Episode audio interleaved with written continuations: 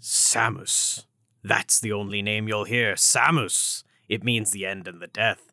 Samus is all around you. Samus is in your house. Samus is the guy giving you coffee at the coffee shop.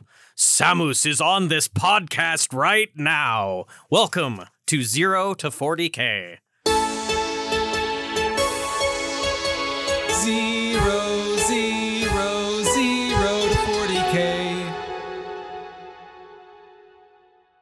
Welcome to 0 to 40K, the podcast where I drag my three friends kicking and screaming into the world of Warhammer uh, books and everything.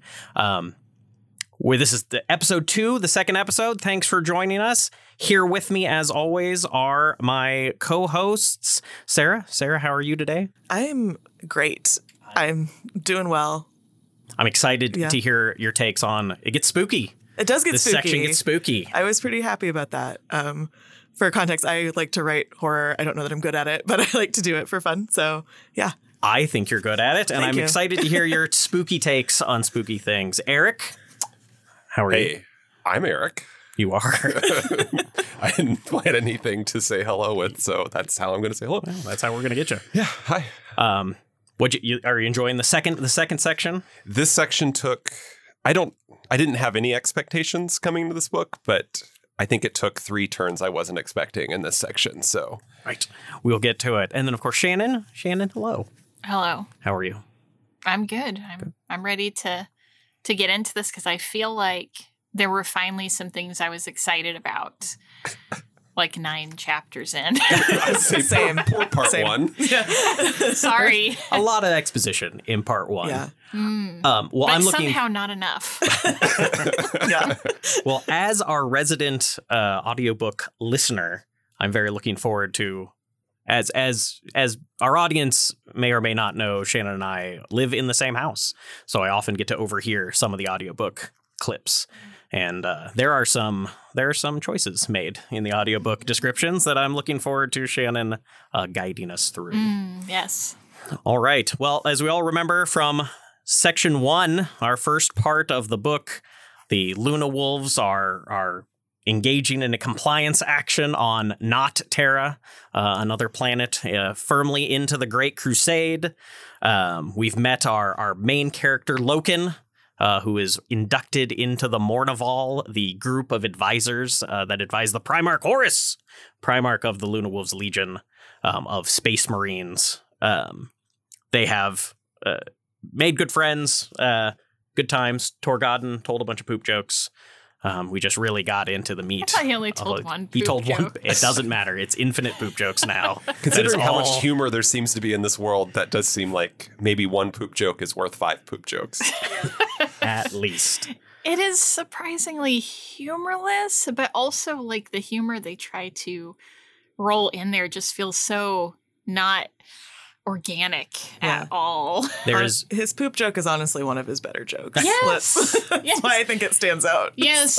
much. I mean, I don't I don't want to get into it too much, but I felt like Torgaddon is very much the guy in the 90s saying psych yeah. all the time. the comic relief character that's shoehorned in. Like yes, in a really but like awkward way. psych isn't a joke, Torgaddon. No. It's not really. I am looking forward to. We're getting a little ahead of ourselves, but uh, no, no, no, no. It's like, but um, Horus has a, a humdinger later on that I'm excited Uh, to which talk which about. Horus are we talking Big about? Horus, not not wee Big baby Horus. Okay. Um, Big Horus um, has a thing. That's it's going to be Big Horus and Wee Horus.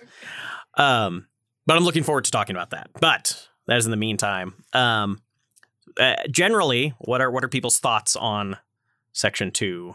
Um, sounds like Shannon, you're excited it picked up some. Yes. Well, not just picked up some, but picked up at all. but like there was no picking up of anything last time. I was like you know, I'm not a person who likes books or movies in general about war, you know? That's one of the things that's hardest for me about like Lord of the Rings and and things like that. I'm like, oh, I'm so I You need don't want to hear about the war. You just want to get back to the singing yeah. Yeah. for the Lord of the Rings. I Rings. yeah. Was there was that or was that just the Hobbit? I think Lord of the Rings. They've they sang a song or two, right? Did they? It's not just in In the director's cut, there's Well, a I lot of singing. yeah. I think in the theatrical, I mean, the Hobbits at the beginning The during Hobbit has the Bilbo's beginning. party. they- Eowyn sings a really awkward song at that guy's funeral, whose name I can't remember. Oh yeah, It's just suddenly and it's very loud, and her mouth is open very wide, and it makes me laugh inappropriately. I don't know. I, I don't think time. I've watched them as much as you guys because mm. again, a lot of it's war stuff. And It I'm like snooze. Huh, But you know what? Speaking of Lord of the Rings, I just want to say, you know how That's they- not what we're speaking of. no, but I just want to say, you know how they say like looks like what do they say? Meat- Meat's back on the menu, boys. Thank you. Yeah, and, and we're like, what's a menu? There were a few of those moments I had throughout this book where I was like, did you just call them fishwives? Is that a is that still a phrase that you guys have in the? What is your context as Mournival people for using that term? Uh, yes, Abaddon, I believe, says it about Torgaddon and Loken. You guys don't even know what women look like. right.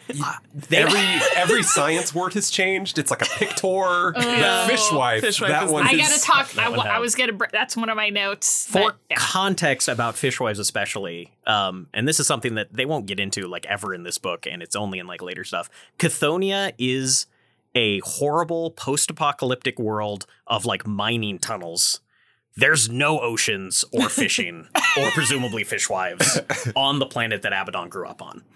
So he also picked up that phrase Excellent. from someone else.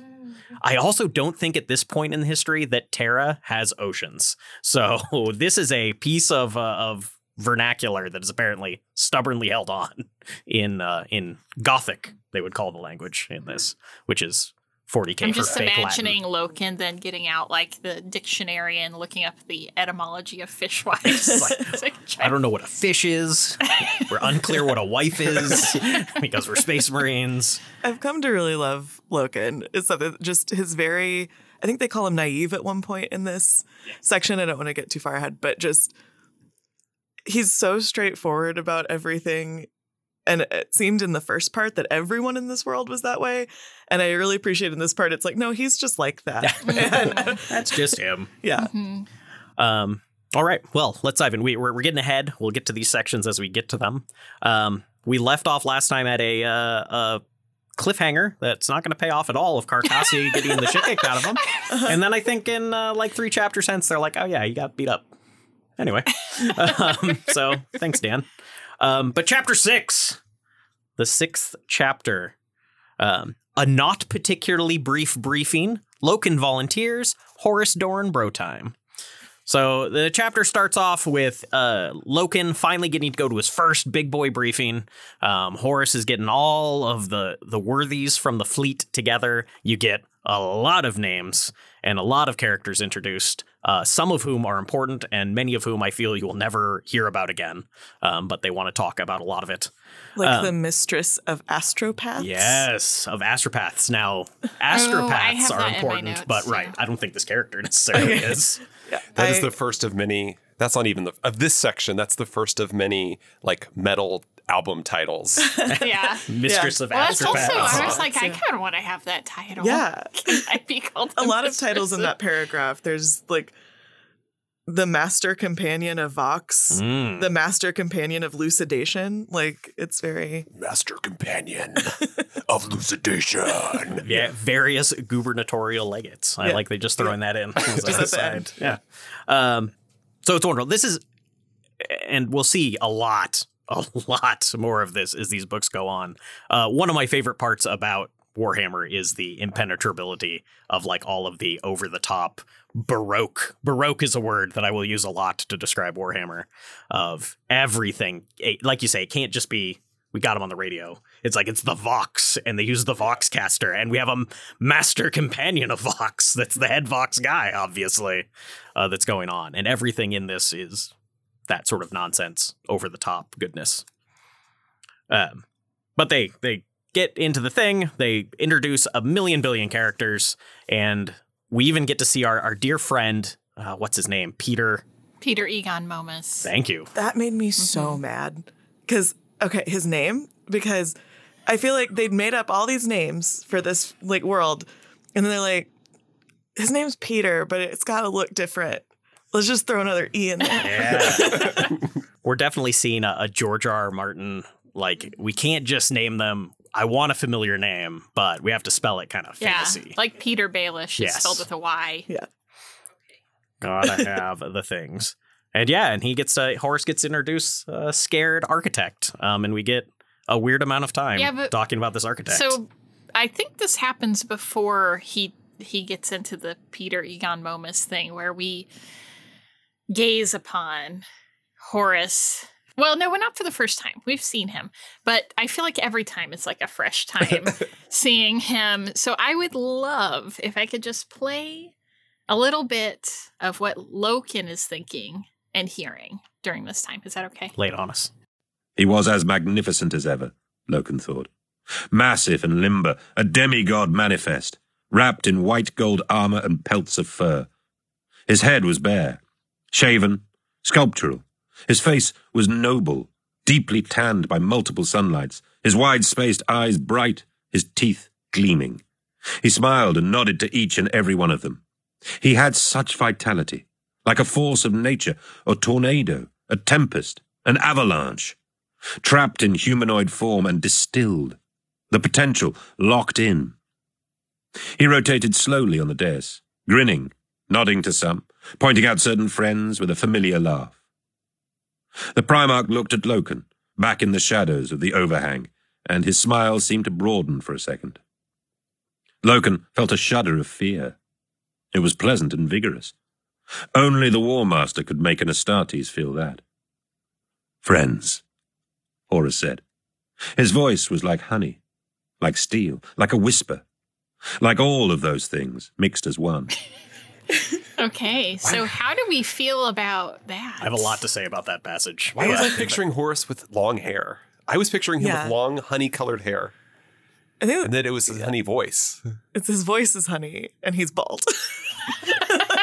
Bald as No. steel, and steel as his voice Yeah. was honey. But Actually- only, only, and it was also a whisper. only he could make an Astartes feel like that. I just want to Shudder point out fear. here what did he make him feel? Fear. Fear. Fear. Yeah. He made him feel fear. This is something that I want to talk about a lot today. I'll just Well, there's yeah later on, but yes, they know no fear except, Except- occasionally. Except, Except when they do, Except when they do.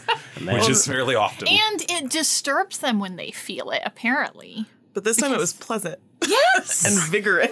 vigorous. Which is why my note was I would like to reiterate everyone's gay. Because- It's still They're all gay for the War Master. for the war. Yes, exactly. Um, I do want as a, as a little exercise uh, for us here.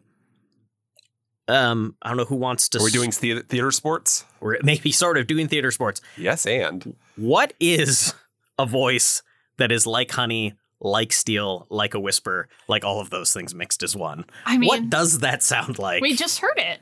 No, we heard we heard his thing, but how? Uh, So, so I don't know who wants. Sarah, would you like to go first? What's your best? Oh, I have to do an impression like of this steel. voice. I, I want it to be like Oh. steel, like a whisper, like honey, like all of those at once. I want you to know the urge to do a Christopher Walken impression right now. Friends, my dear friends. yeah. off camera bit. Um, uh, friends. it's not good. It's not. Erik, do you have a? It's a whisper. I feel like you can't do steel and honey at the same time, Seems but very maybe hard. you can alternate. Maybe it's like friends. Is that honey at the end? I, I, That I was going good, for honey at the for end. sure. I think that dipped into some honey. Steel. Shannon, do you have a? it's I'm not. I mean, I'm not really an actor. Uh, I just want to see what your take what on my what's- take what's the is damn on a whisper, steel, honey, all those things mixed as one. Friends. There. Is that good? That's good. That's good. Uh-huh. I really, I really, Creepiest, like audio. I got that. yeah, a little less, uh, little less honey, a little more. Uh, well, we'll get into uh, people What? sounding like creepos calling uh, calling phone lines when we discuss Samus later. Yeah, And they have no idea what they're in for here with Samus. So we're clearly working under the assumption that this is a Primarch ability to sound like all of these things. Or things to hear them. simultaneously. Um, I also want to say in that little audio clip, did the dude take a sip of something? like towards the end of that. There's a part where it really sounded like he drank and swallowed something I didn't- in the middle of his in the middle of his dialogue. Well, there Maybe are a few times, isolate and, and especially later when we get into Samus, that I feel like he's having trouble catching his breath. but we'll, we'll get into he that. puts I 110 he percent into does. He does. He really does. Okay, but let's yeah, let's not Back- get ahead of ourselves. Back to what? Uh, Back to Horus. back the- to a, a riveting briefing. This is the first time we get to see Horus kind of being Horus. Like we've seen him like talk to other people, and now he's he's really chatting with everyone. His his charisma's turned up to eleven. Um, I will say I want to see the scene in a film where he nods and points out and shares a little laugh with everyone in the room because as we saw earlier. There's, I think, 90 people Finger at this briefing. Yeah. And I just want to see the part where he's like, "Hey, hmm? uh, Sarah, yeah, You- mm, hey, ha ha, Erik, Last Saturday? see you there, That's my Last Saturday, wild time." And like this, and this is why these briefings take so long. He's talking about how boring the briefings are, and it's like because he has to do like a little the a, a million people in this room as they nod and smile at him. Um, but he goes, he describes what's going on here, and then Loken gets to be Loken gets to be the cool guy because they find out they've they've blown the hell out of this planet. Everybody's been beaten up. They're trying to handle, but lo and behold, the poor dude that's ending up being the governor is having a problem. There's a bunch of people still fighting in the Whisperheads. The Whisperheads. We'll hear about a lot about those, and they are having trouble uh, rooting out this last little bit of resistance. And Horus is doing a big like, oh, whatever will we do? It's very subtle. He's Um, so passive aggressive. this is they they explain why he wants to do it because he's trying to to not seem like he's the violent guy.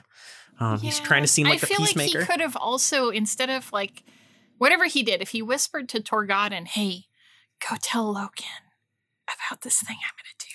Pass it on." Was that your honeyed whisper steel voice? yes. there.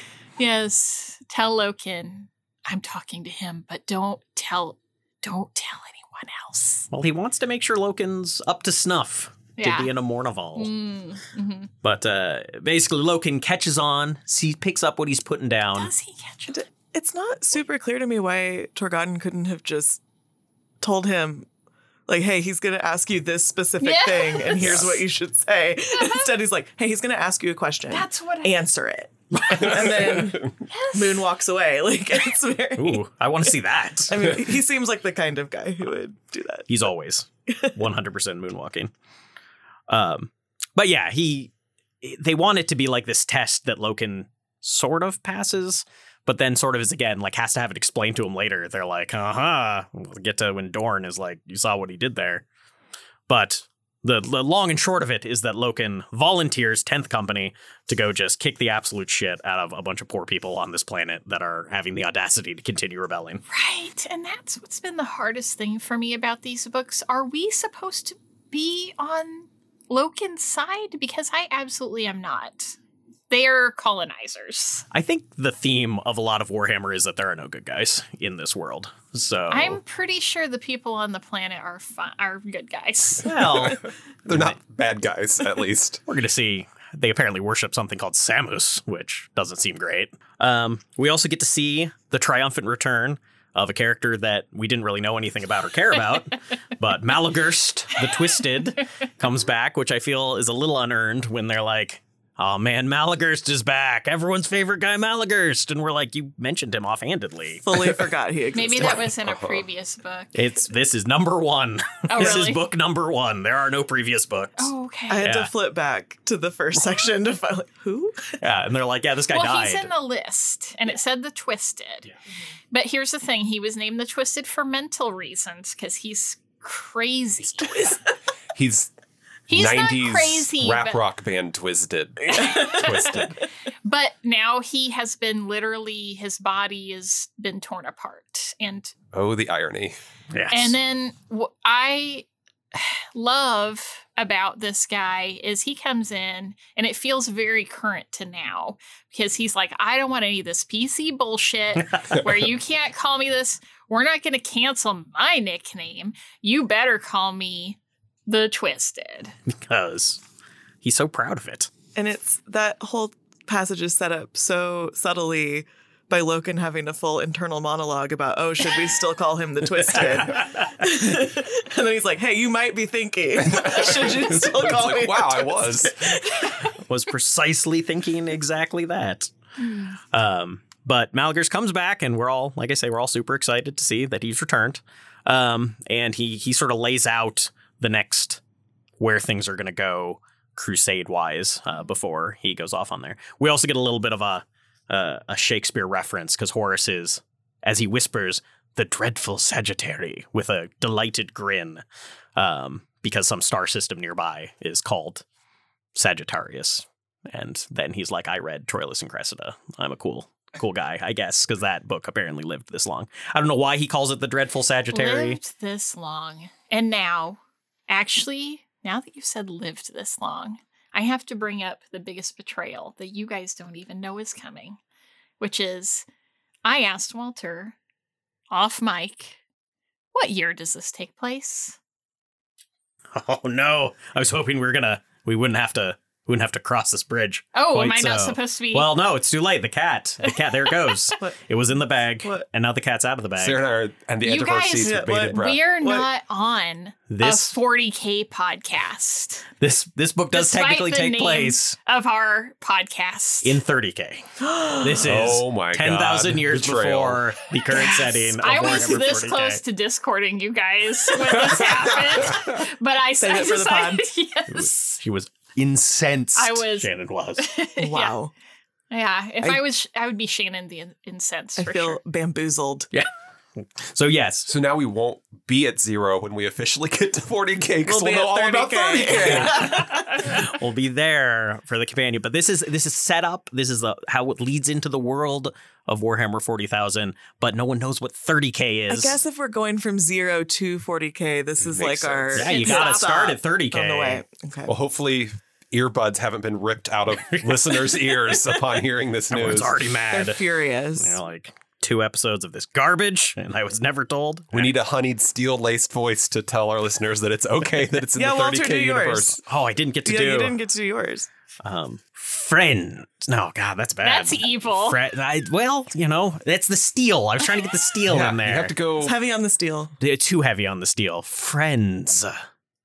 Needs more whisper. This is 30k. K. It's so hard to whisper steel. Yeah. Yeah. Even though the whisper of steel is like a phrase that I feel is used in every fantasy novel. Like for like swords. Yeah, yeah, always the whisper of steel. That's a thing. I, That shink. yeah, that's going to come up in this book. I'm confident. I, I know we probably need to move on to Oh, another chapter, um, but I just want to point out, like at the end, near the end, Dorn, I think it was, was it Dorn who is like, sometimes you have to be used by the War Master, and he's like, what?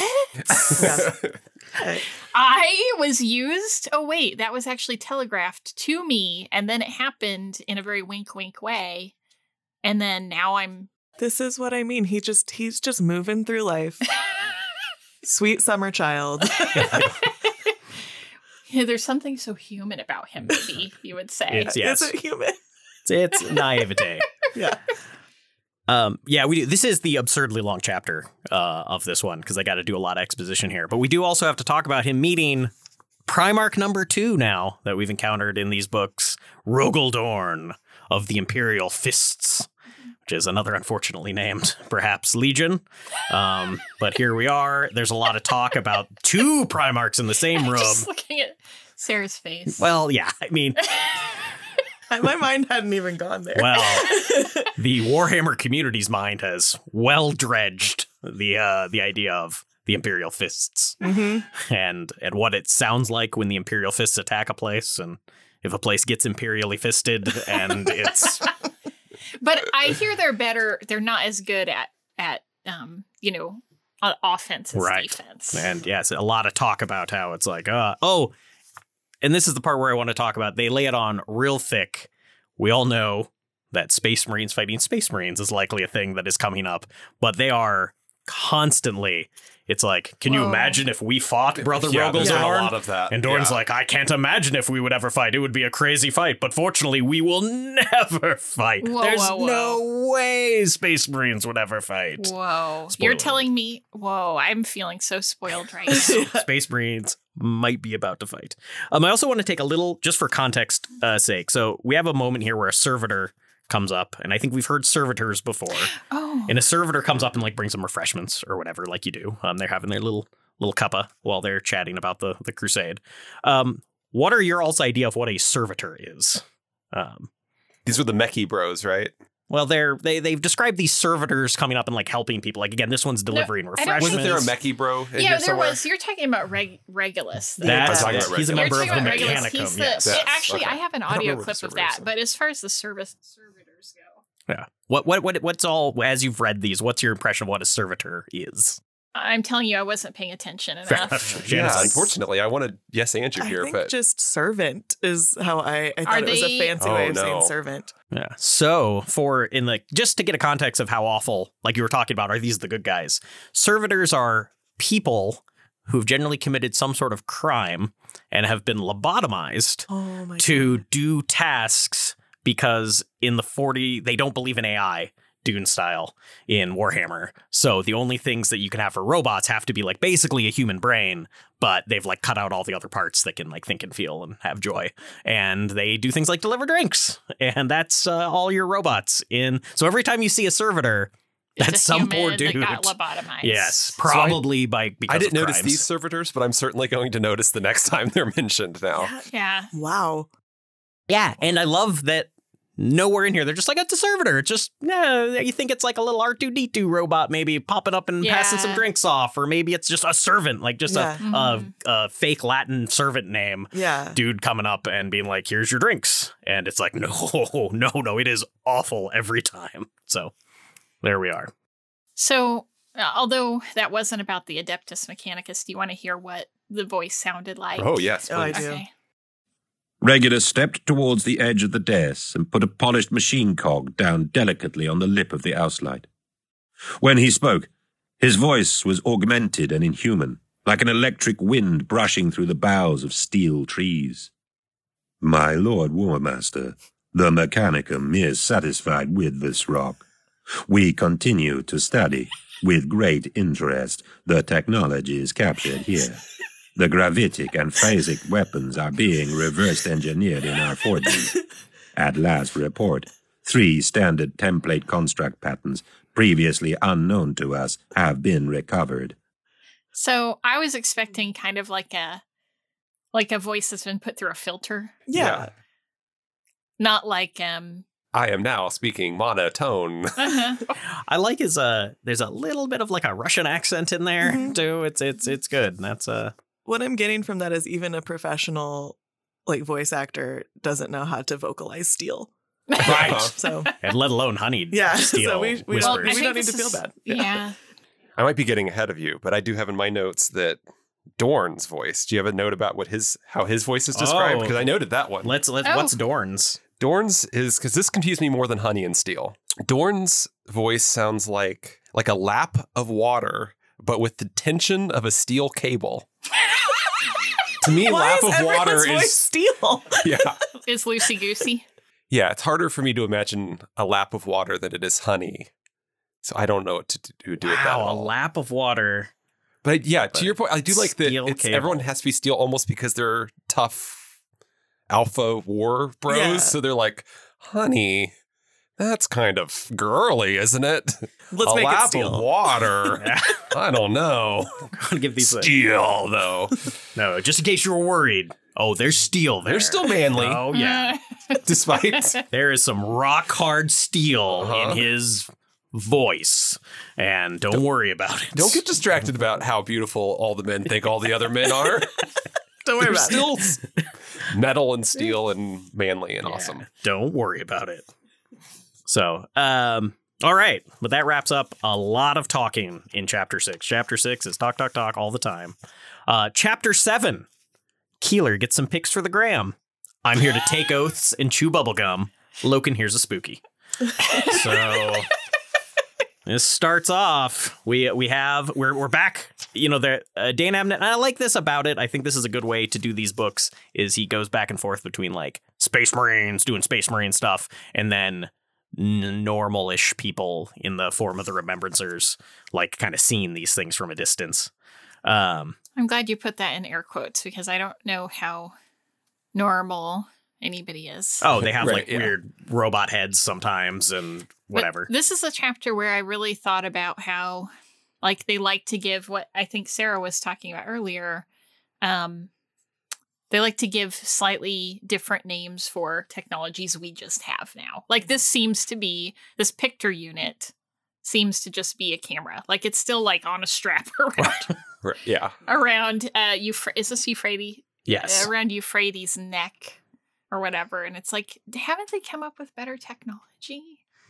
30,000 years? They just upgraded the name and the spelling, and that's it. Mhm, They're like, we don't need that E. It's just gonna be we're gonna picked picked gonna picked. But uh we get Well, they're actually adding a letter when you say pick because they do call them picks instead of picks. right.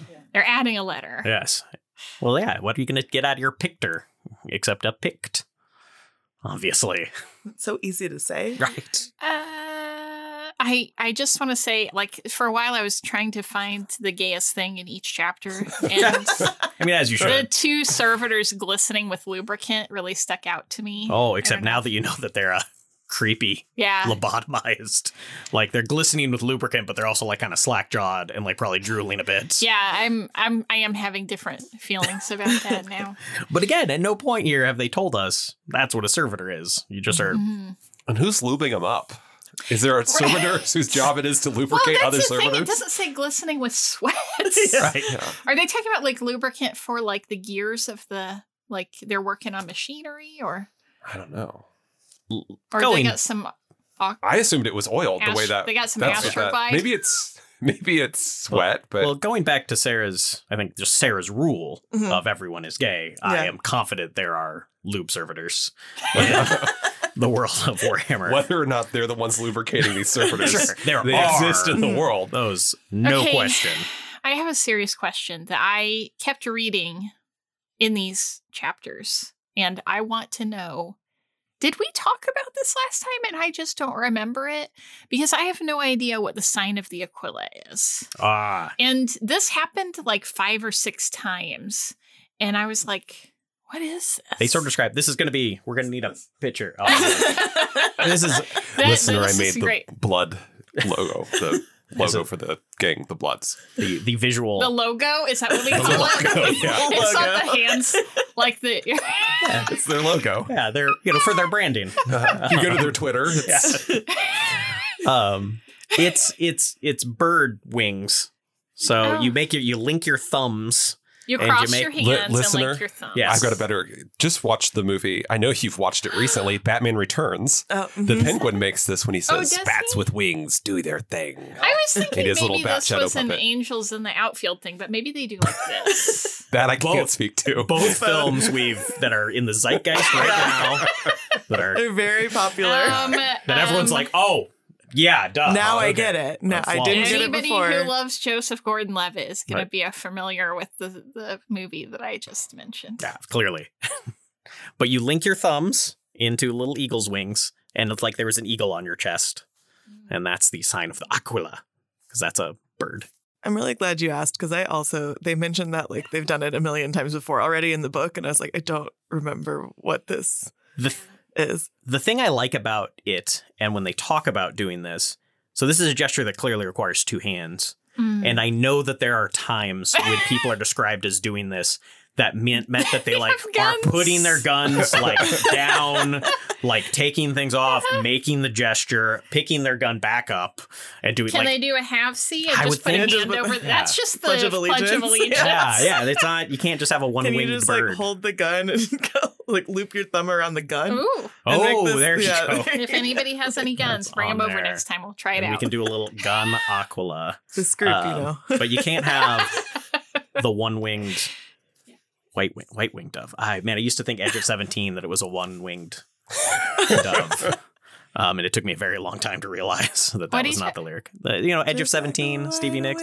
Duff. Sing the song, sounds like she's singing. I don't. Ooh, baby. Oh. When this podcast doesn't work out, we have clearly a lot of career options open to us. That's the most tentative I've ever saying anything.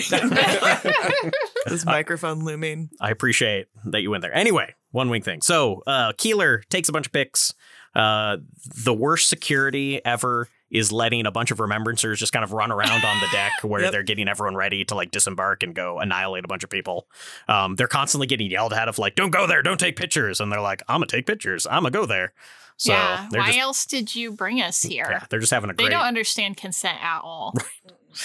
and the point of these people taking pictures, but they get take we get to see people do an oath of moment where there's a lot of descriptions of space marines kind of taking their hey, we're gonna go kick ass and take names. I didn't write a whole lot on this chapter. This chapter does not a I, lot I goes did on. have one major note at the end, but I, if you guys have any, okay. I think It's maybe probably should about we the same start thing. taking Okay, oaths? I'll let you take should it we then. start taking oaths and pinning them to our shirts whenever we come Oh, for the podcast? yeah, I think so. Yeah, we, we should be Mm, really writing out I our. don't. I'm gonna believe make some in good that. jokes about uh 40k novels. I cannot. Start every episode good with an consci- oath. Yes. Yeah. I will only reference two bands. we'll hold you to these oaths. there will be one or more songs sung over the course of this episode. Um, but then it leads to, I mean, this is all leading up to Loken and crew uh, going down to the planet with a bunch of remembrancers, and we're starting to hear there's some atmospheric issues. There's some problems with the Vox. They're listening to it, and I think this is the big note that we're waiting for as you hear the first whispers of Samus. No, that's not the note. Yeah, I have, I have a note too that isn't there. Oh, I'm just excited to hear You're about so Samus. wrong. Nope. Don't even know what's going on. I guess mine's kind of related to Samus, but it was um the the like flight the flight officer took off his headset and looked at Loken. His face was wide-eyed and fearful. Loken recoiled slightly. He wasn't made to deal with fear. The concept disgusted him.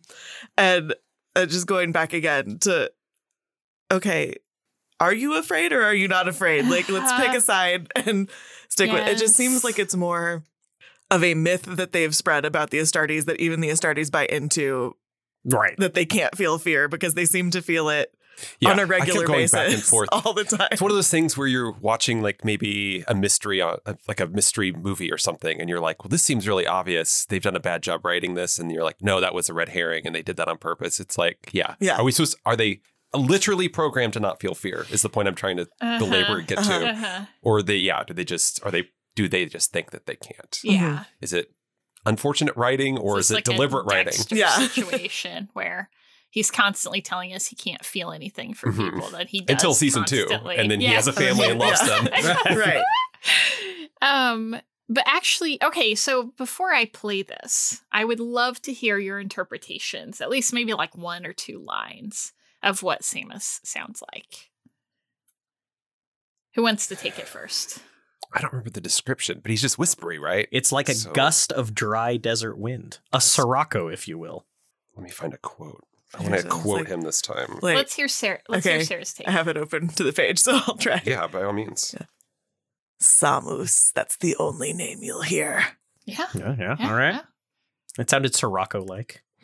What's sirocco I don't know. It's a dry desert wind. Okay, I just love an excuse to use the word sirocco. It's a good one. gonna put that in the memory this bank. is why walter loves 40k books because there's a bunch of words in here that i'm like I had to use that word. They just described it as a dry desert wind. no i i know but i'm saying Hmm. that Oh, you know y- you love you love books that do though and th- Oh, these yeah. books do they use a lot of Mhm. they, they love they love using a lot of big words When we're not getting. are you going to try it out walter Oh, okay. Well, I already I did mine at the beginning, at the intro. oh I did my. Samus. Samus is here with us And- on Yes. this podcast. He's on sarah this did podcast. theirs so let's go to let's go to eric Samos. That's the only name you'll hear. Samos. It means the end and the death. Ooh, all right. That's on. pretty- yeah, that I'm, was- I'm a little worried that Samus is here. Samus is the podcaster next. And now to. I'll do my impression. Oh, Ah! The podcast is coming from inside the house.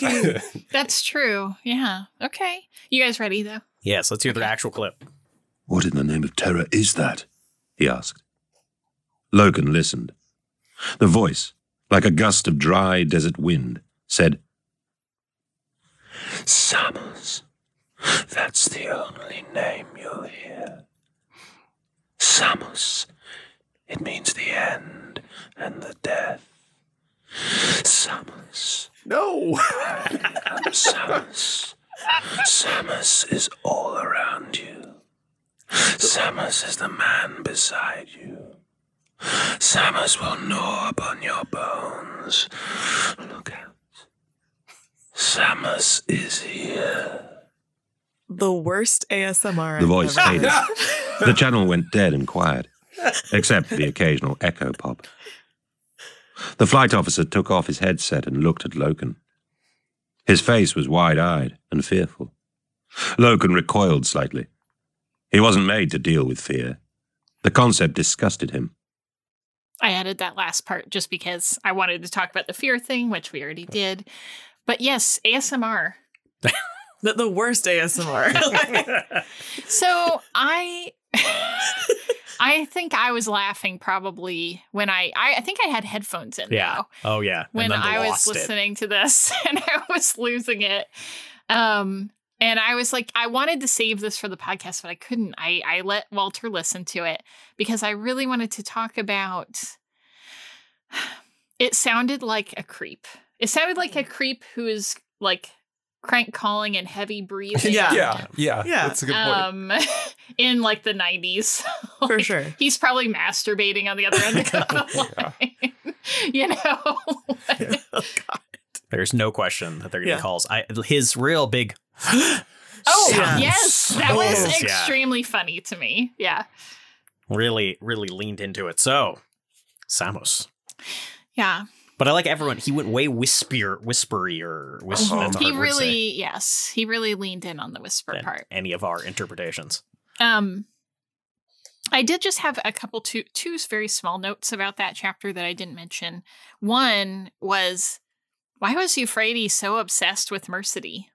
It's like where is she? Where is she? And then I was like, oh yeah, because everybody's gay. oh yeah. she is. I'm glad everyone's on board. And I just want to make it clear because we did this in the first episode. Like, I want everyone to be gay. Right. This Yes. isn't like an insulting thing. Like, I, Yes. is, yeah. Um. So I was like, is she in love with her? You know, uh, which I think is fine.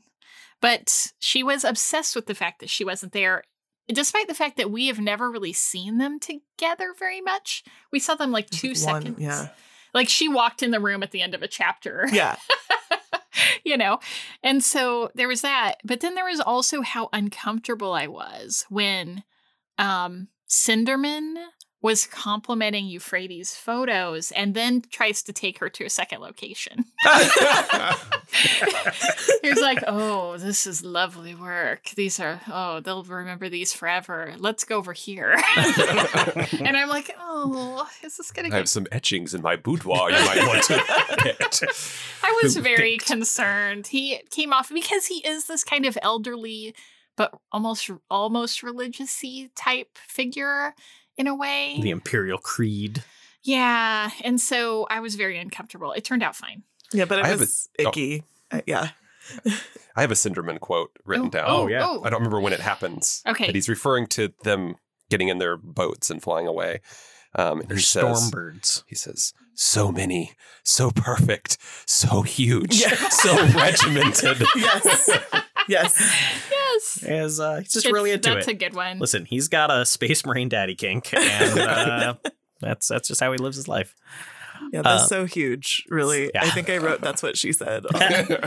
Well, I still forget who said that. It's like these Astartes are bigger than us in every way one can measure a man. Mhm. every every one of those ways. if you catch my drift, wink. Measuring men. measuring. How could you do that?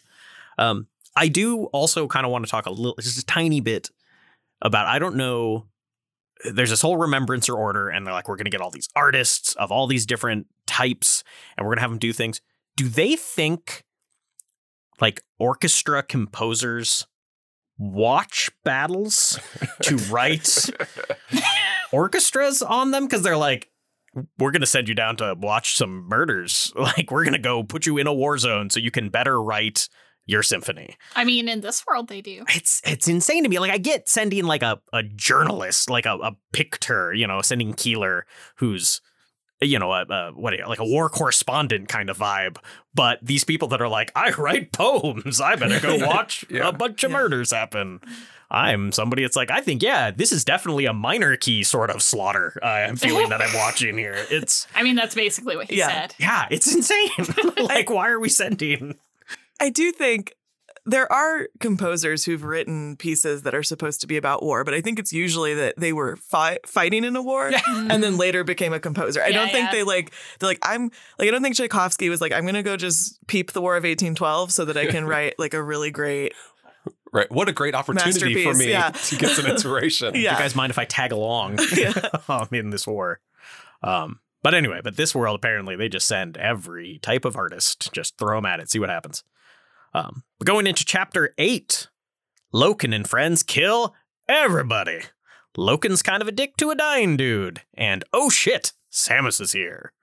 So now we get just the we we get to see Space Marines doing you know we saw Space Marines doing what they did before, and now we're really going to dive into it. And Loken gets his squads together. He has a squad of we haven't talked about Terminators. Oh my god. Oh yeah. That's a, a big thing in Warhammer. Um, we always have to have the comparison of as Primarchs are to like as Space Marines are to men, and Primarchs are to Space Marines, and Terminators are to space. All these comparisons, but people so are just Terminators supposed to be the same? Yeah, they're all they do things by a scale yeah of whatever the scale of human to Astartes is. That's the scale they always the use. next step up. Uh-huh. Um, and they're just people in super super big armor. oh, okay. Like it's it's more serious business armor all the time. So which came first? Terminators like Skynet Terminators or these Terminators? Gosh, I mean these are from real early on in the uh in the 40k. Which uh, started in the 80s. yeah. Terminator is what? I want to 81 to 83 ish. Uh, I mean, it's going to be around, I'm really. give a- giving myself a three year range of So- 81, 83. it's going to be pretty close to the same time. Um, but actually, it was more stolen. I mean, it was stolen, but I don't think it was stolen from Terminator, like the Terminator films. It was stolen from a 2000 AD comic, uh, which they stole a lot from, which is this British comic from back in the day. But there were uh, the evil empire that was obviously Imperium was on, like they were called the Termites, and their soldiers were called Terminators, and it was stolen obviously from that. They it was all stolen. Now there's an entire faction in Warhammer called the Necrons, which are just Terminator robots. And back when they were initially, their whole special rule is that when they got killed, they could get back up. And the special rule was called "We'll be back." And they just were Mm, shamelessly mhm. Terminators. So they're not above stealing from Terminator, but this particular Terminator didn't steal from Terminator. So, um, but we get Loken and men are are going in to go fight things. We get a lot more. A bunch of soldiers are still real concerned. The soldiers have been getting their ass kicked, and they keep hearing voices. Um, Lupercal. yes, well, and a lot of things Can people I- talking about who is Samus. Can I ask what Lupercal is? Oh, Lupercal. Yes, it's uh, uh It's it's a ac- topical ointment. but Lupercal may cause the following symptoms. um, it's a cave that uh that uh Romulus and Remus were raised by wolves in. Is what a Lupercal actually is. Oh, so they're make because they are Luna wolves. Yeah, I guess. So Wait, are they lunar wolves or Luna? Luna wolves. Okay. Yeah, yeah, Okay. like wolves that went to Luna. Okay. Uh, But so they're just like shouting cave before Yeah. they go. they're like this one cave from a history that we undoubtedly don't know, and isn't from the planet that It this guy actually cool, was though. raised on, and stuff. Yeah, it, sound, it does sound way cool. Yeah, Lupercal. Oh, like yeah, I could saying shout that. Excelsior. Yeah. um, but we go. He's we get a lot of people talking about Samus. They're all just convinced that it's just uh, enemy propaganda. This is no big deal. They're going to get everything going on there. Um, I think there's one of my favorite horror movie lines because up until this point, it's always been like, oh, the Vox. We're hearing Samus on the Vox, and people keep hearing Samus on the Vox, and it's obviously Oh, I know. What you're it's obviously about. a mystery. It's like you know they're they're doing things, but then Keeler is talking about like who the Samus is to. I think she's talking to Sindermann, Mhm. um, and they're like, "So Samus is a spirit," and they're like, "Why do you ask?" And she's like, "Because I've heard him hissing at me since the moment we touched down, and I don't have a Vox." Yeah. Dun dun Dun, dun, dun. So the first impression that maybe things aren't what they seem. Yeah. Um, then we get to the Luna Wolves just annihilating again a bunch of poor bastards on this thing, and like the fight's not even hard. They're not losing anybody. This isn't like the fight with the Invincibles where or Invisibles where they were having trouble. Um, there's a scene I felt a little bad. Um, want to read a bit because he finds some like guy that's just been blown away by a bolter and he's smeared with his own blood, gravely wounded. And the guy's like, "Say a prayer for me," and he's like, "Nope, no gods." Can't can't and, do it. And it's like, but they'll shun me if I don't get a prayer. It's like, you're dying. That's all there is. And it's like, he takes a weird amount of time to inform this dying dude that it's like, there's no afterlife. You're fucked. And I I'm really, aggressively atheist. I cannot end this conversation. I really loved that. I loved that so much, and I want that to be if if I'm dying from cancer or something, I want us to reproduce this like, man, conversation. no, there are no gods. Like, he takes a weird amount of time to anti comfort this dying man. He does chop his head off for him, though. He So that's- and then gently sets his detached head on the ground, which I thought was a nice, weird Gently. touch. Yeah. Before though, can I just rewind just a little bit to before they start storming this place? And the guy's like, "Here, let me tell you about the situation on the ground." And Loken is like, "Fuck you! I don't need to know anything about the Right. situation. All I need to do is kill people." And he's like, he's like, "I don't need to know about it at all." And I'm like, "What a weird." I feel like briefings before going into a battle site is like a normal it can be masculine. You don't have to say no. Yeah, I don't need to. It was just so weird. And I Um, find that, and I find it especially strange because it's like in this world, we know that they're like, there's no spirits, there's no gods, whatever, all these sort of things. But on a lot of these planets they've been on crusade against, and they sort of talked about, there are people with psychic abilities, Mhm. and there are monsters. Like yeah, they is it- fight. Are there yeah. monsters? Yeah. Yeah. I'm like, we'll see in not to spoiler in section three, we'll see a little bit. There are awful monsters, so it's like, In Maybe- the Spiderlands? Is Yeah. that- Oh, I'm very excited. yeah, so we're gonna get to that a little bit. Sorry. but yeah, there's monster like listening to this guy be like, "Hey, there's some freaky shit happening," and he's like, "Nope, it's nothing. I've seen countless horrors in a galaxy full of monsters and psychic powers, but I don't want to hear. Not here. It's not here. I don't believe it." So, it seems aggressively naive. Can I just talk about the landscape for a moment too? Ooh, about the whisperheads. Yeah, the Whisperheads. Okay. I just want to say the most like described place that really didn't help me see it at all sentence, which was the sky was white, the peaks were white against them, the white clouds softened the air. Um, I just feel like if I like try to think about what that would look like on screen, it's like, oh, I'm just seeing a mess of white. It's like you can't have something that's white against white. It's like how I don't remember if it's green or blue, but we didn't used to have both of those words. Oh yeah. So, like, you read old poetry, it's the same thing. Like, the blue ocean lapped against the blue grass that was waving, and she was wearing a blue dress. You know, yeah. it's the same kind of thing. Yeah, and I think they didn't have a word. So they didn't have a word for green in Japanese. I know for a really long time because they use different characters for it, like it's a loan word kind of thing. And so, yeah, I think they were the same way in in Japanese. They only had blue. Yeah, Blue and I think maybe there's like shades of gray that they don't have. I know this is just bad writing, but justifying the bad writing. Maybe he meant to say the silvery peaks against the Mm, ashen it sky. just was like the most boring visual. And can I? Okay, so are we to believe that this is a dry place because he's talking about sand, talking about desiccated bodies? Are we to think that it's super dry here? I think 'cause because it's- there's also pools of water there are and like And- waterfalls and and rain. Yeah. It's I think they're trying to say cuz it's like way up at a high altitude. So it's like supposed So to be all dry. Is the rain happening just down with I- the other people uh, who are watching? it's probably Samus. Samus is Just sucking blame up all everything the on spare Samus. moisture. Okay, because I was having just a really hard time figuring out what the weather was like. I want to know how to dress. when I go to the Whisperheads. no, because yeah, they're in these caves and they're talking constantly about water dripping Mhm. and pools of water and that kind of thing. But yes, But then desiccated bodies. yeah, everything too. outside is but they're also on a tall mountain. They've only been fighting for what six weeks, and it's like frozen up there. How it's, are there it's? Samus. It's all. It's just Okay, Samus. I'm confusing the weather and doing weird things with the bodies. You got This to mountain altitude is really difficult to talk. That's why. That explains That's the gas it. speed. Oh, it's because of the, the low oxygen. Yeah. Yeah. Okay. Yeah. Samus Not is because just of the masturbating. That's no, maybe a little column A, a little column B. Sure. Um, but yes, so then we get to they they annihilate a bunch of people. They don't lose a space marine. They kick ass and take names.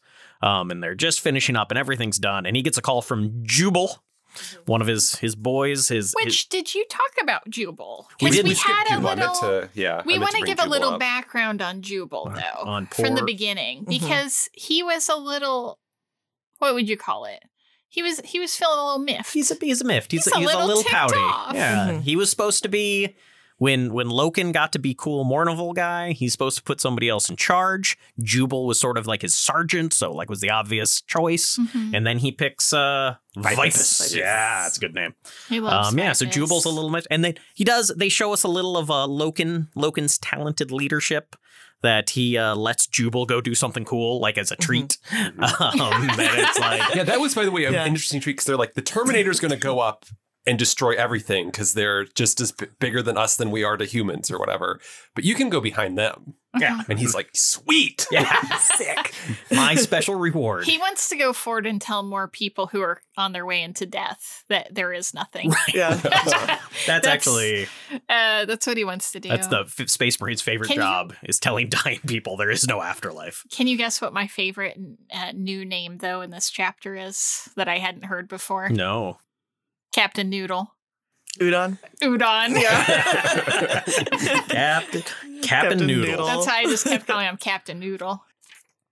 So So So After you- I got caught the other day eating udon noodles, I know a lot of you are thinking maybe you can't use that as my nickname anymore. But I just want you to know I'm totally comfortable. I'm comfortable. totally okay with that. Yeah. Captain Udon. Um, sadly, Captain Noodle does not last long. I know. It's turned in this into noodles. chapter. Yes. So we get he he he sends Jubal off to go do his thing. Um, Jubal calls him. He's like, "Hey, boss, Samus is here. He's getting weird. He's he's looking into the water. He's making a bunch of nonsense things that don't make any sense. He starts talking about Samus, and then uh, Loken's like, "Hey, we gotta." Maybe restrain this guy because he's crazy. Captain Noodle goes up and Jubal shoots him in the face. And then he just starts murdering Space Marines left and right. This is really a moment where Loken's inability to read the room really bites everyone in the ass because I think you can tell that Jubal is crazy way before Loken picks up on it. He's like, "No, what? Where are the words? Like, what are we looking at in the water? I don't know what you're talking about, man." And then like he's clearly ramping up, and then he's like, at the last minute, he's like, "Ooh, wait." This isn't normal behavior. Yeah. and like a little a little reedy here. yeah. Or Xavier, Xavier, sorry, Xavier, but with Z X A V Y E R, whatever. Xavier. Yes, Xavier. Are you well and concerned that? Look, Garviel, look at the words. Can't you hear the water speaking? Speaking? Drip, drip, drop. One name, Samus. That's the only name you'll hear. Samus? Samus, it means the end of the death. I'm, and he's like, restrain him. And yeah. Yeah. it takes forever to be like, I think something might not be okay with Mhm. Jubal here. He's pointing his gun at our bros, but Atreides don't fight Atreides, so like it's fine. He can point his gun at whoever he wants. Did you I like say that you got your, you got Atreides? your Just dude an in there. Atreides. Tripping over it. Astartes. Astartes. Astartes. Yeah, get your Yeah, fake like- nonsense sci-fi words straight. Yeah, his Fear's whole the squad mind is killer. missing. I'm very confused. oh yeah, and his whole thing. And so he just blows away a ton of people in Loken's squad, and then he's all like, "I'm Samus," and that that ends chapter nine or chapter eight. What I love is he specifically says, "Look out, Samus is here." it's the spookiest phrasing Yeah. he could have chosen. Look out, Samus is here. Whoa. Is it Christopher Walken? Christopher Walken is going to be playing Xavier Jubal. I'm confident in the in the film version of this. I hope so. Look out! Wow, Samus is here. So That is the vibe of that line. Yes. So Um, I could see it. We do a little de aging um, in the thing with uh, with uh, we can do that now uh, to make him look a little more space marine I'm sold. You don't need to see most of his body because it's just going to be on power armor. Done and done. Uh, chapter nine. Dan Abnett gets cute with timing. Loken gets his ass kicked. Keeler doesn't pee herself. Um, That was my favorite part. so uh, we go into chapter nine, and Dan Abnett starts getting real cute back and forth here. Where like he leaves us at a like, oh, Samus killing people, and then it's like two days before, uh, Loken uh, had a little chatty chatty time with Mercedes. Um, so he's doing this thing, and he does it later on, going into chapter ten too. Like having Where- a flashback Yeah, to and like jumping forward and Chatting skipping with- things and like Mhm. describing things in retrospect um, and whatnot. So we get a little story time again with him talking, telling all of his stories to Mersadie about the Great Crusade and stuff he's done and the laughable time they ran into a bunch of aliens that didn't understand how they did war and they genocided the shit out of them. and it's like, ha ha, good time. Was he laughing about that? He's sort A of. little bit. It's yeah, because it's like, what's this like weirdest thing you've ever seen? And like, and she's all like, he's telling this crazy story about it, about these aliens that they didn't believe in fighting to wreck their own planets, and so they only fought on these like arenas that they set up for it. And he's like, yeah, so they got on these arenas and they met up there and they were ready to fight us. And Mersadie like, wow, what happened next? And he's just like, we killed them all. And it's like, oh my god, that's that's what we're doing with that. So we also get, of course, a little bit of a more discussion of his lapping powder um, that I feel that Loken's real into. Always polishing that armor with his lapping powder, which I'm still unclear exactly what that is. But Uh, but but of course, more and more of the I don't feel fear thing. Which is oh annoying, well, yes, there's- he's never feeling fear. There's nothing else to say about that. really. encountering on all the Except for now, again, he feels like Um, Turns out it is the mind killer. I did Yeah. feel like it was a little on the nose when they were like saying Terra, and then it goes into terror, which, by the way, sounds very similar with the British voice who's doing this. Terra, Terra. It sounds exactly the same. I think same. we said in the last episode they got the weird R's. yeah, Yeah. Yeah. British people. but he does Those A's and R's. And speaking back to what we're saying is because he's, he's telling the story, he tells a bunch of stories about things he's encountered and and all these weird things. And he talks about these machines and they found like a planet that was empty and there was a whole map of Terra from back in the day and how weird it was and and why why and he's blown away by why they brought this map out and he does the line it's like I cannot feel fear, Mistress Oliton, but if I could, I would have felt it then. I cannot imagine anything ever unsettling my soul the way that thing did. And again, it's the constant Your like, almost as if I was afraid. Yeah. by a map. I wasn't scared, but if I could be scared, I would have been scared. And I was very unsettled, which is adjacent to scared, but not quite there. Anyway, he And again, constantly by a map. right. yeah, and I think he was.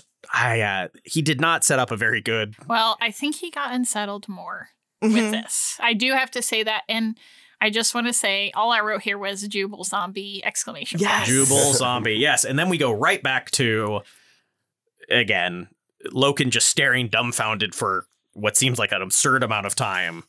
And then even then, he's now shot several of his friends in the face. Ah. Stone cold murdered them. Has been going about Samus is here. I'm Samus. and then his first response is Jubal. what have you done? It's like he's talking to a dog Yeah. who just chewed up a shoe. Yeah, he's Put gonna that like down. Put that put Yeah. that Astartes down, Ah. Jewel. He's gonna like rub Jubal's nose in dead Sergeant Noodle. Spank him. Uh, yeah, and then and then anyway, then big fight happens, and the rest of the squad, the rest of the Noodle squad, uh, go to try to restrain Jubal, and Jubal just starts kicking the ever living shit out of them. He goes super Samus. Oh, there we are, bringing in those those Dragon Ball fans into the podcast. Um, and that's I mean, it's just this is a many pages of them punching each other a lot. There is this is this is what Warhammer novels have to. It's like I say, they have to chum the water every so often, and you have to get some nice, good, uh, long fight scenes of of punching and steel, viscera. Steel on steel and vicious punches and people getting beat up and Okay. stabs. But here's the thing. He already murdered a bunch of people, I think, at this point. Oh, Whenever several. whenever he's like, Oh, I can't fire upon an Astartes. I'm gonna throw my gun, but I can try to kill him other ways. Well, I think he's trying to restrain him at first. But that doesn't mean throw your gun. Like, pfft, I can't use this on him. Oh.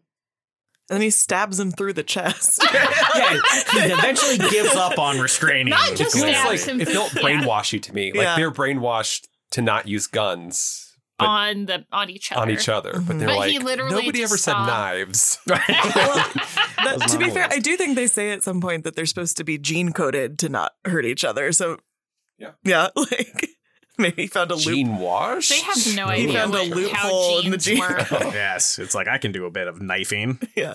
Well, because even then he doesn't think he's killed him because he's like, "Help me save him!" That's true. After he stabs him, Well, yeah, that's a good point. I mean, they're pretty hardy. they are.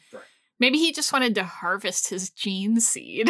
Well, that is a thing they get. Get those. What are those bros called that come in and harvest those genes from the dead bros? You're an apothecary. There you go. Mm-hmm. Yes, with their narthecium. How many times do I have to say bro before you realize what I'm like, oh, that bro, bro, the what I'm bro. struggling this kind to of bro, remember? the, the Medi Bros.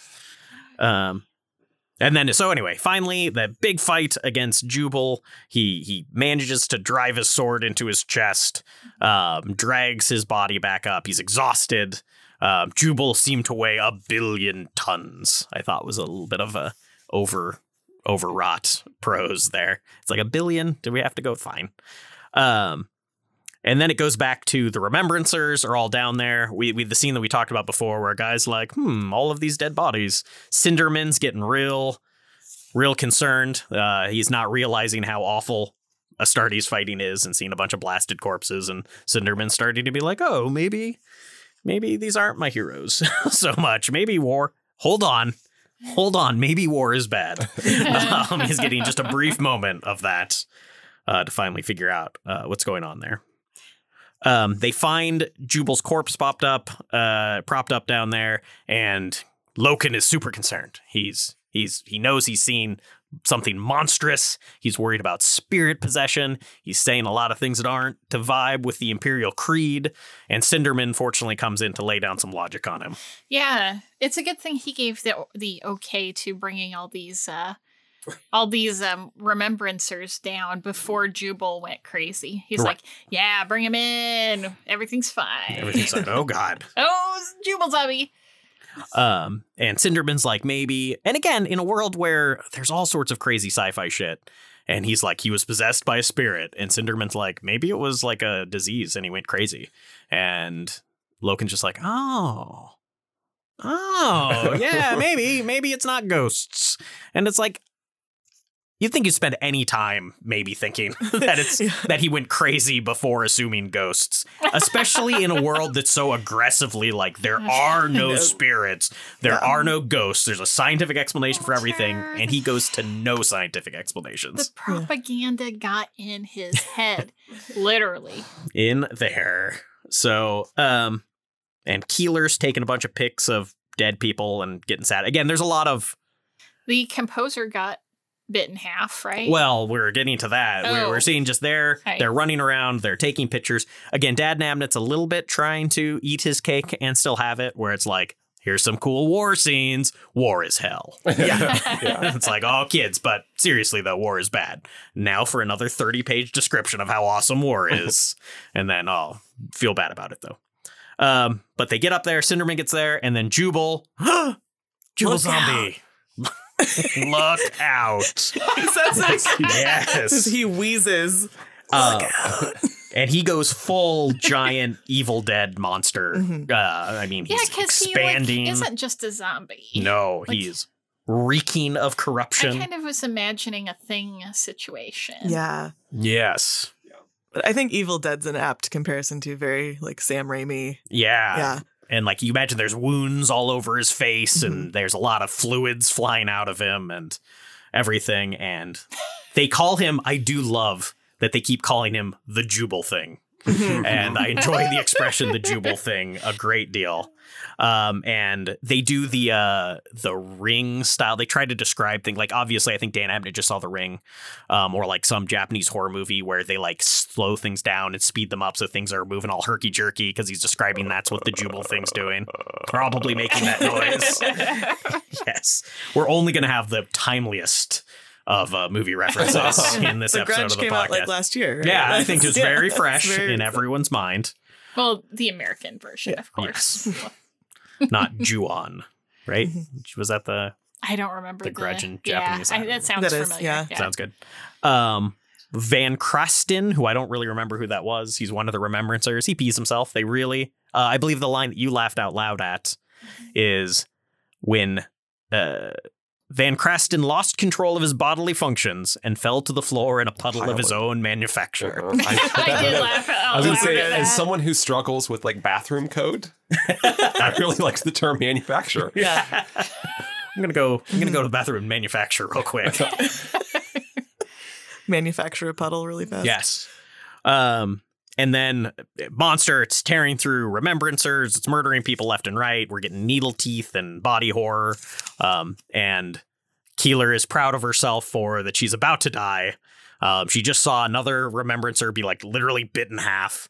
Um, and that she is proud of herself. This is where the the whole chapter ends. That she is proud that she doesn't pee herself in the face of her imminent demise. And a chapter ends on that note. Yeah. on this character being like, man, remember the Yeah. time I didn't pee myself? Good on me. Um, Like, at Who least said if there I aren't- die here today, right. I right. didn't piss It myself. It will not be in a puddle of my own manufacture. yeah. Who said there aren't strong female characters in these novels? yeah. Lo and behold.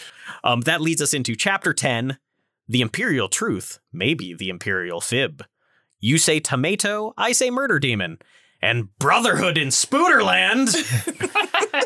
um, as spoilers. So we do another cute Dan Abnett move where he uh drops us ahead of time now a bunch I was to so be mad. Oh, was I know. So mad. like we're not going to see them fight uh the Jubal thing. It's just him chatting with Abaddon and being like, "Oh yeah, we blew the shit out of it. It was great." yeah, this is like his. It felt very like Harry Potter, kind of. Mhm. Only Harry Potter would show more of the fight, Yeah.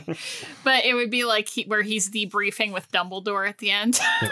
but like, here's what actually happened. Your mother's love saved you. Is that what happened in these books too? I think that's that's what's going to be. Well, you know the the famous writing piece of advice: Uh-huh. tell, don't show. Right. That's that's how that goes. Right. Okay. Good. Yeah. Um, I'm making sure I have that down. okay. Um, and this is all again more debriefing time of he talks to Abaddon, and Abaddon's like, "Hey, we're not gonna tell anybody about it. We're gonna talk to all these remembrancers to make sure that they're cool. We're gonna cover this all up. We're gonna say there were some casualties because the fighting was real bad, but we're certainly you know ixnay on the Yeah. Eamon days. I just want to say for the listening audience that the entire time Walter was doing that, he was doing the motion where you're like, "Uh, uh, uh, yeah, don't say it. don't say it. Yes, Which I'm just now realizing looks like you're like slicing someone's throat. Is that what that is? Are you threatening to yeah, kill like you're someone cutting it if off. they You're say like, don't do it. Yeah. Okay. Um, I will also say Ixnay, uh, the On the Eamon Orc Day. way? That's uh that's pig gothic. I think is what we call that. So, um, for like, but uh, and then finally Horus himself shows up to reveal the mind blowing revelation that there are spirits. Yeah. There's a whole thing called the warp. Um, psychic people use it, and occasionally that possesses people. And and in the most frustrating bit of this entire thing, because they're like, "There's no demons or spirits," and then he's like, "You know, there are these things that are extra dimensional creatures that are mm, spirity, and we have all these words. Might as well call it a demon. Why not Might as well. It's like your whole thing is Yeah. don't do that. And they're like, bah, we don't want to coin a new term for these things. That would be, we'd have to write another thing. We just made up pictures and data slates the other day. We're exhausted. we cannot come up with any new words. All of that information seemed really important, but I was distracted by the actual A plot of this chapter, which is Big Horse. We're talking. Big horse, yes. Yeah. Big Horse sexy pours himself a glass of wine. and he thinks Big it's pretty Horse is as big, much bigger. Teeny. So I was like, are there three? Do you have to stock your cabinets with three size wine glasses? Because he takes good. Human sips. size, he takes a multiple sips. size, Horse sized. Uh, horse pa- si- Oh, what do they call uh, Because he's even bigger. Yeah, yeah. and he's taking Primarchs. sips. Because at first I was like, he's got a comically small glass and is like doing shots, but he's like, they he describes multiple sips that he takes. So it's Yeah. presumably a him sized glass. Yeah, maybe they got those. This is those actually- giant. How big are the those wine giant, bottles? Like, um, I feel like they have them at like bachelorette party type Mm, glasses. You know, Well, Like a that's, whole bottle of wine in one Uh-huh, glass. Yeah. That's a or good like, point, uh, though, because they're on the planet still at this point, right? Yeah. Like, they didn't bring wine down there. Like, so they it's must have not. brought the glasses. Maybe he- he took a bowl. He took a bowl. And how presumptuous is it to be? He took a bowl. How presumptuous is it to be like? There's a chance that the most beautiful and important man in my life might be stopping by my quarters. I better stock one of a glass that's him size. I don't. Well, he's on the ship though, right? Or no? no, No, they're, they're not on the ship. They're Yeah. still down in Oh. Yeah, he town. found he found a bottle of wine amongst the clutter on a wall dresser and poured himself a glass. So he just finds a random thimble of wine. yeah, like So if he's sipping out of that, he's just like, barely. like Ooh, I can't like wait to see drops. this on screen. Yeah. I am excited to see this awkward him and like with his fingers just around this tiny wine stem as he's While yeah. dropping the most important reveal of the book so far, just sipping out of a comically small. it must be so delicate. like, and the bottle's gonna be so tiny in He his must hand. have had like a pitcher or a yeah, I don't know. And he's like a yeah. sip, and he's like a super taster apparently, because he's getting these little bitsy tastes, and he can really Yeah. get the whole bouquet. Yeah, I like that he's surprised. It's like, oh, this is pretty good. This is surprising random cave wine is uh, pretty good, actually, that I found. Um, Yeah, but now I am imagining. You guys ever had those candies that had that looked like a little bottle? They're like wax, and then they have Oh, liquid yeah. inside. That's what I'm imagining now. Yeah, that's like the scale. Like recently, I knew what those were called, and I can't remember what they're called now. They're yeah. so good. Yeah. They're probably bad. I would I- eat the wax when I was a kid too, or chew on it for a while, Yeah, you can chew on the wax. get that flavor out. all the flavor. But yeah, so that's that's clear. That is, I think, the key plot of this Mhm. entire chapter is yeah, I think is- that's a good way to end this book. bizarre. Let's call it good. yes, wrapping up there. Well, I do also want to get to again. I was promised promised earlier that his humdinger. Yeah, he looked his half drunk a glass. Uh, so he only drank half of his tiny, Sipped half of the adorable tiny sip glass. Um, and he says, "I came here looking for spirits," he joked, "and all I find is wine." Ah, Super humor, too. That's that's Primarch the humor. Looney Tunes exit comes on. Now, what do you think the ratio of honey to steel in that in his delivery in that line was?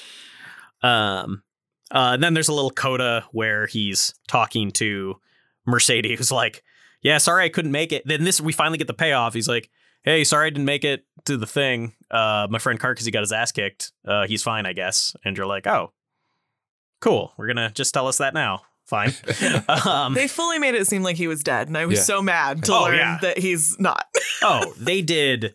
I don't know if They we'll find the thing, but they did that like the last thing he heard was, except it's like in not last, last, but like last, like until he woke up. Rude. In that moment, the last thing he heard before the next moment immediately happened, and he was fine. and then he was okay, and then he heard more things. Um, uh, so there, and he has a little moment where you know she's all like, "Do you want to tell me about what happened?" And he's like, "No, whatever." Anyway, but I'm stoic. that wraps up part two. Part well, our part two, the book's part one.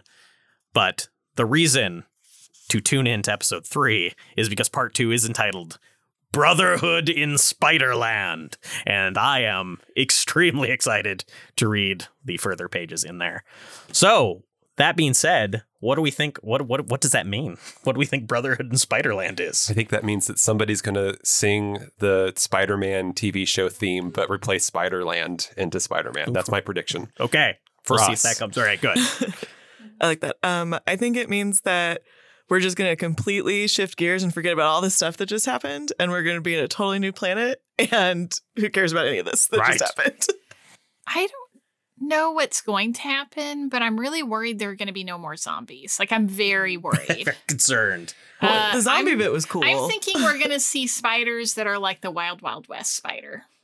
Ooh, like mech spiders. Mhm. I'm actually shocked, shocked, Erik, that you did not assume that these would be spiders, perhaps of Mars. From Mars. Yeah. Um, Yeah, that I was a think missed maybe you were worried about going over your your band reference. yeah, I couldn't keep track of how many. Uh, did I make that Terminator X joke earlier or did I not? I you don't did remember. not, so, I guess that's you still had one free. I think you still had one in the chamber. Um, but that'll be that'll be the next. What what are people thinking so far? Things picked up a little bit. I liked this. I liked this set of chapters way better than the first five. Getting past some of the exposition at the very least. agreed. It's more fun to have them shooting at monsters than it is shooting at other people in mech suits. Right. Yeah. I also I really like the reveal that oh we're just psych there are spirits here and weird stuff that happens, and we just lie about it yeah, to everybody. well, Like, just kidding. But I, I think it's really interesting. Why? What's the purpose of lying? We're gonna see.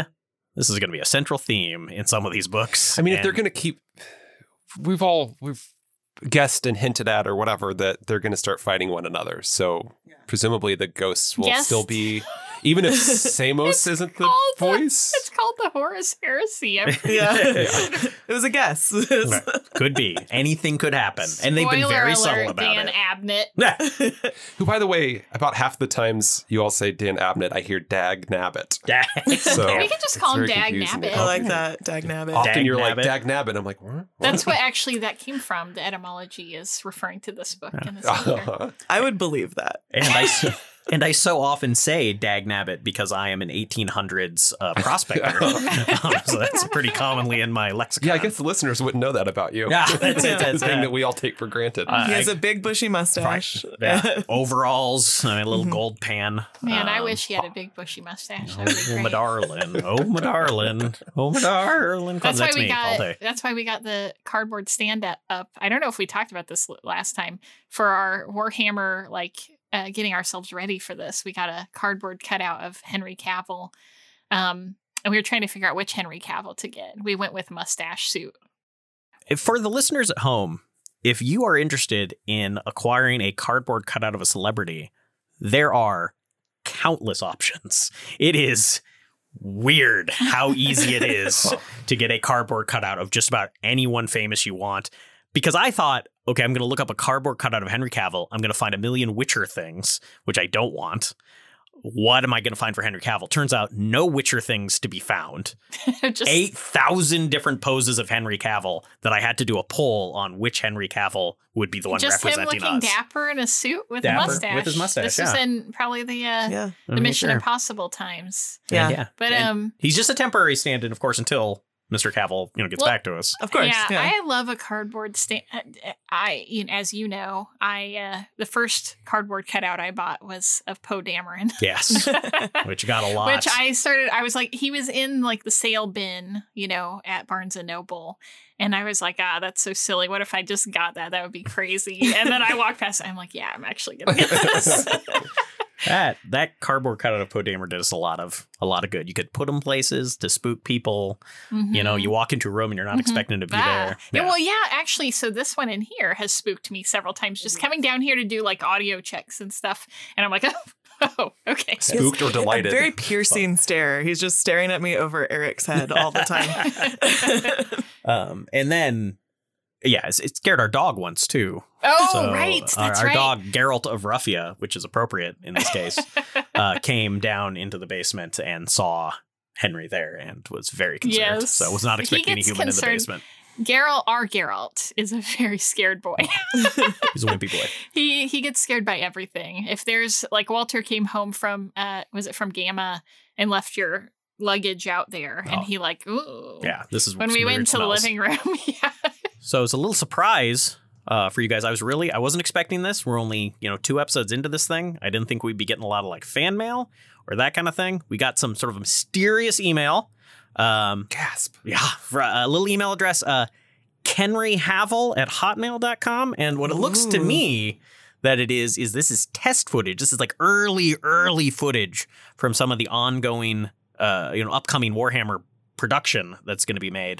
Um, and it looks like it's a little scene uh, from, uh, you know, Loken and being introduced to the Mournival. So it really fleshes out a little bit of these issues with like the Sons of Horus and how everyone looks and everything it's it's pretty eye opening. I think you'll be excited, That's uh, to hear that. Yeah. So, uh, if uh, Shannon, if you can cue it up, Mhm. and Yep, uh, we can get clip- that played. right all here. right, Here all right. go. Let's let it action. Brothers, I cannot tell you what an honor it is to be invited to join Mournival. After beautiful Sejanus died, I never presumed I would be sufficiently worthy or handsome enough to be here. Worry not, brother.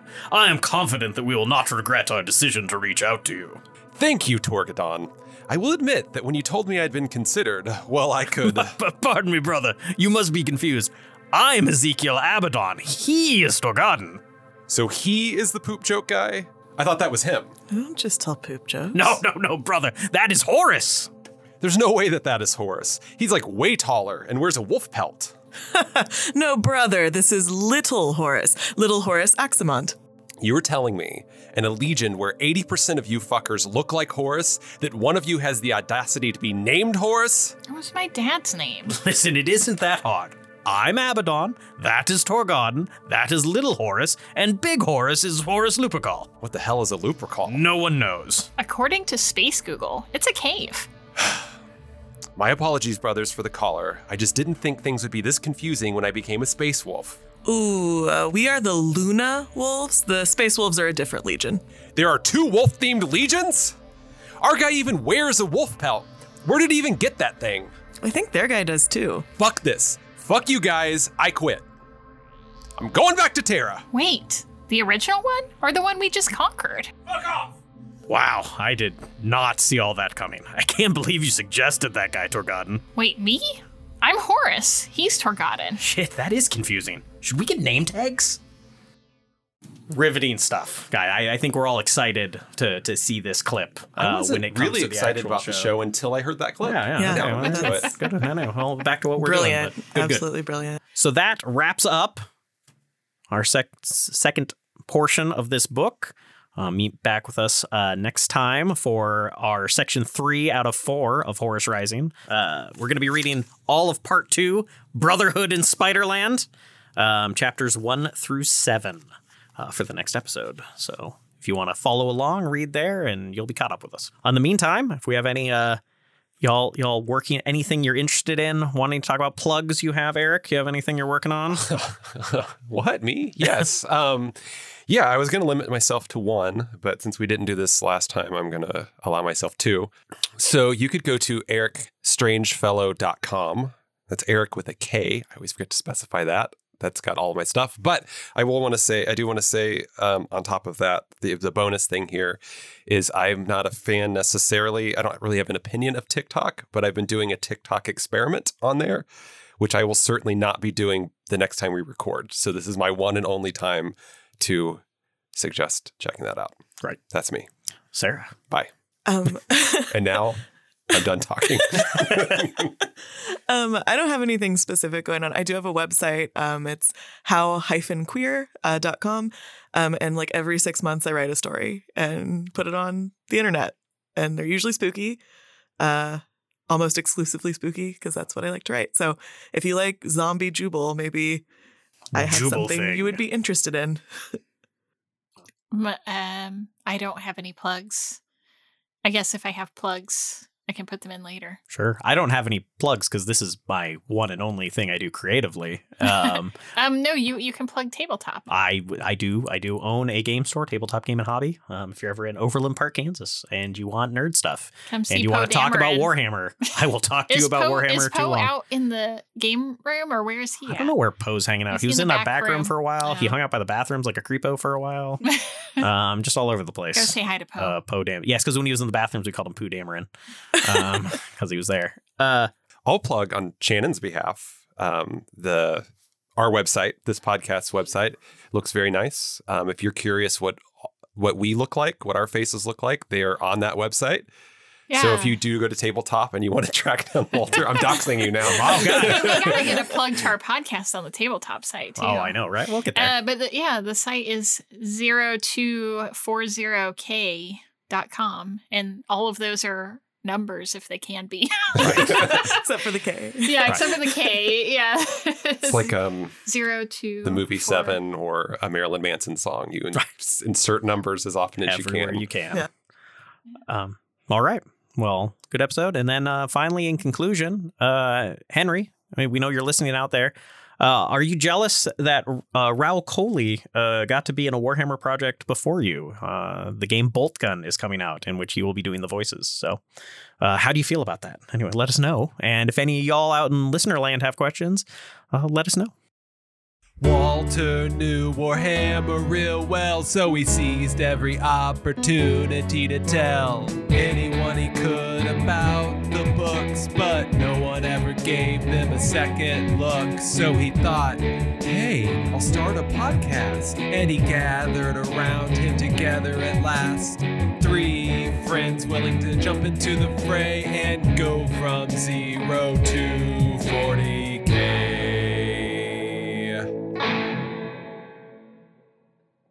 Zero to 40K was created by our War Master, Walter Stewart. Production by Administrator Shannon Tierney. Music by Erik Strangefellow. Special thanks to Sarah Fettke. Check out everything we're up to at 0240k.com.